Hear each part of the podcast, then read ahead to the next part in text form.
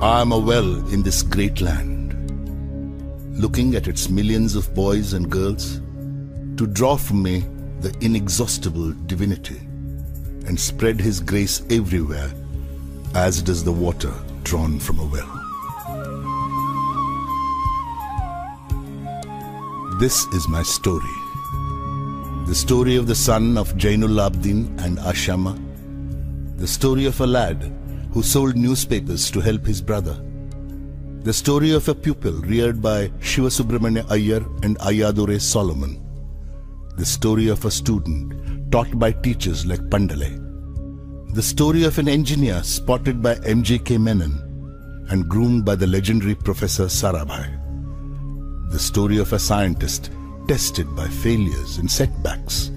The story of a leader supported by a large team of brilliant and dedicated professionals.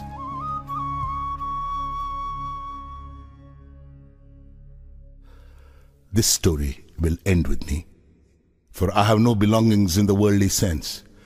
I have acquired nothing, built nothing, possessed nothing, no family, sons, daughters. I do not wish to set myself up as an example to others, but I believe that a few readers may draw inspiration and come to experience that ultimate satisfaction which can only be found in the life of the Spirit. God's providence is your inheritance.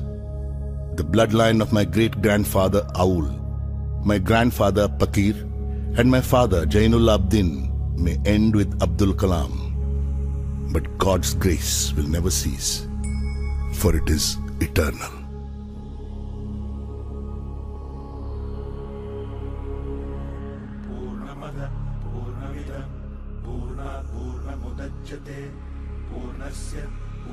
पूर्णमादाय पूर्णमेवावशिष्यते। ॐ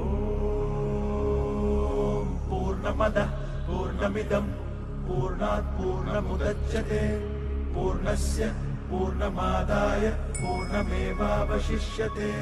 पूर्णमदः पूर्णमिदं पूर्णात् पूर्णमुदच्यते। पूर्णस्य पूर्णमादाय पूर्णमेवावशिष्यते। पूर्णमदः पूर्णमिदं पूर्णमुदच्यते पूर्णस्य पूर्णमादाय पूर्णमेवावशिष्यते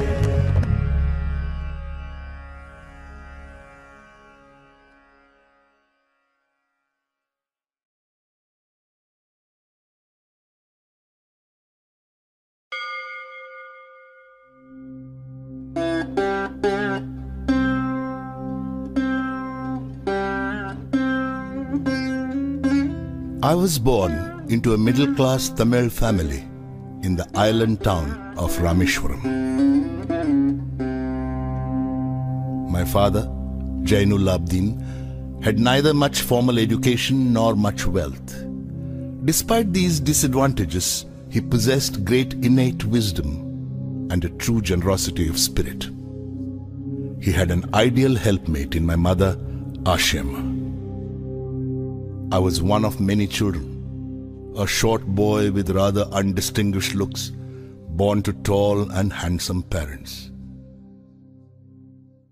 We lived in our ancestral house, which was built in the middle of the 19th century. It was a fairly large Pakka house on the Mosque Street in Rameshwaram. My austere father used to avoid all inessential comforts and luxuries. However, all necessities were provided for. In fact, I would say mine was a very secure childhood, both materially and emotionally.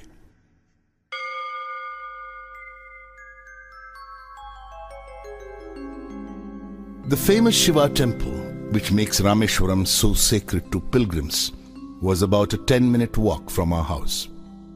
Our locality was predominantly Muslim, but there were quite a few Hindu families too, living amicably with their Muslim neighbors. There was a very old mosque in our locality where my father would take me for evening prayers.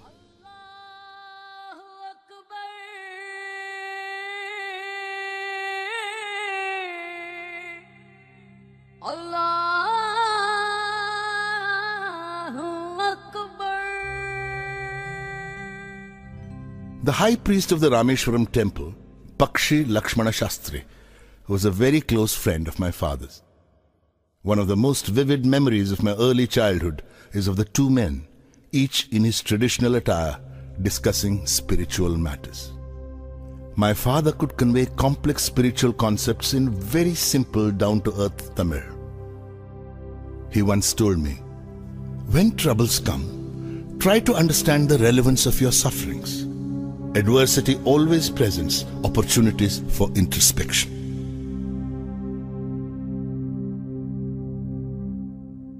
I have throughout my life tried to emulate my father in my own world of science and technology. I feel convinced that there exists a divine power that can lift one up from confusion, misery, melancholy, and failure and guide one to one's true place.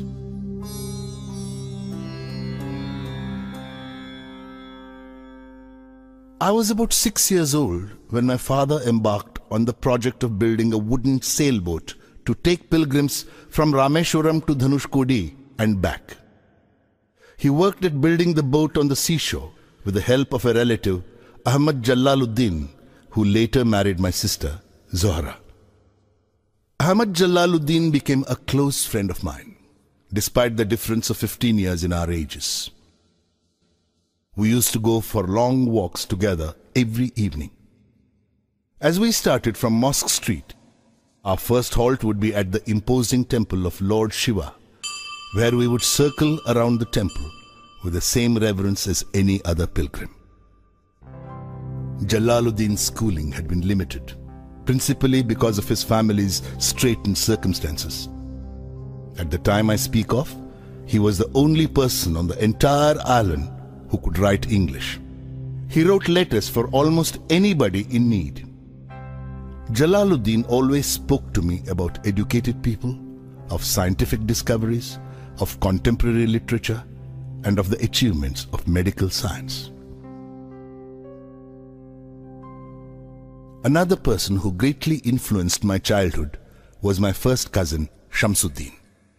He was the sole distributor for newspapers in Rameshwaram and a one man operation. The newspapers would arrive at Rameshwaram station by the morning train. The Second World War broke out in 1939 when I was eight years old. Soon India was forced to join the Allied forces and something like a state of emergency was declared. The first casualty came in the form of the suspension of the train halt at Rameshwaram station. The newspapers now had to be bundled and thrown out from the moving train on the Rameshwaram road between Rameshwaram and Dhanushkodi. That forced Shamsuddin to look for a helping hand to catch the bundles, and, as if naturally, I filled the slot. Shamsuddin helped me earn my first wages.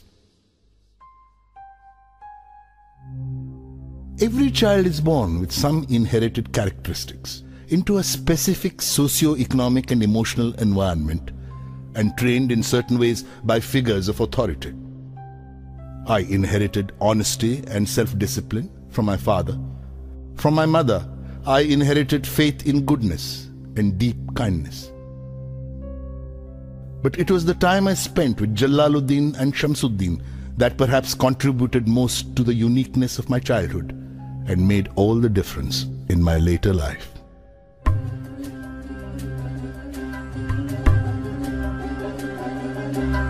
தந்தை மகற்கு ஆற்றும் நன்றி அபயத்து முந்தி. திருப்பச்செயல்.